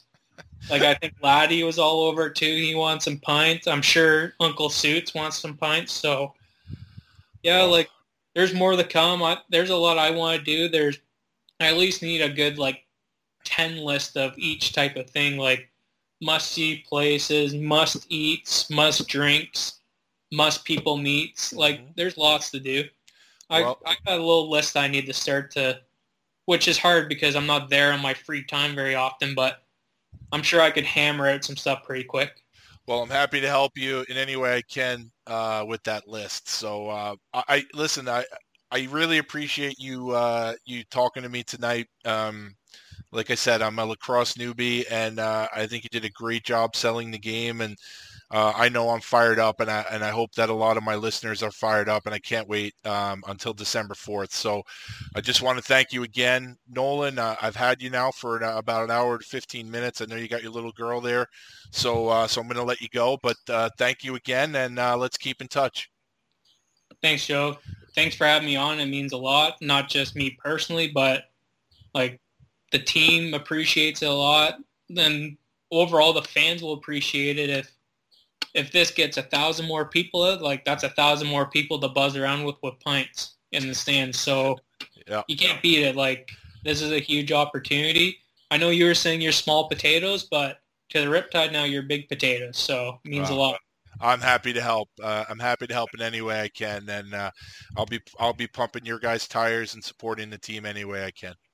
Sounds good. I'll be I'll be listening to the pod. I've been I've trekked through the Olson one, so Excellent. I've been I gotta go through the backlogs now. see Yeah. Oh yeah, there's plenty to go through. So uh, you have a great night, and uh, hit me up if you have any questions. Sounds good. Thank you. All right, see you, buddy. Yep. Bye. All right, bye now. I am so ready to get to the Coliseum for opening night for the Riptide. Honestly, uh, I didn't know what to expect, and and and I, I told Nolan I was concerned because he's giving me his time, and he's really speaking to someone who knows nothing about the sport, and I didn't want to make a fool out of myself. I, I really wanted to. Uh, impress upon him that uh, it was really going to be a learning session for me and for any of the other guys that I, I speak uh, speak to on the show about the team and about the sport uh, it, it's definitely just going to be a, a, process for me. So uh, hopefully I didn't embarrass myself. And uh, Nolan was an awesome guest. I can't wait till he gets into town and we can hook up and I can help him with his list of things to do. I know I can definitely help him about the list of places to go and eat. That's for sure, especially this last year and a half. But anyway, thank you very much, Nolan Clayton. You were an amazing. You were just an awesome guest, an amazing guest, and uh, hopefully you're not the last guest I have from the team. And um, this was a this was a real blast for me, kind of uh, you know coloring outside the lines here for for what my usual shows are. So um, I'm not even gonna. I'm gonna make a pact. I'm gonna make a promise to everybody. I am not talking about next week anymore because I just don't know. And then what happens is, believe it or not, my little mom and pop show, uh, I start to feel a little pressure if it's middle of the week and nothing's going on. So uh, I'm not going to say coming up next week anymore because it just, uh, you know, it, it's a little too much at times, uh, believe it or not. So, uh, so I would just say plan on something happening next week. But uh, going forward, I'm just going to thank my guest in my my outros here and uh, and move on. But uh, again, thank you to Nolan Clayton. Uh, thanks to everyone with the Riptide organization. I can't wait for the season to start, and I hope that this interview may have piqued some curiosity with you, the listener. Uh, I hope that you people will be there with me the first week of December when the Riptide opens their season. And uh, as I always say, everybody, have a great week and stay safe.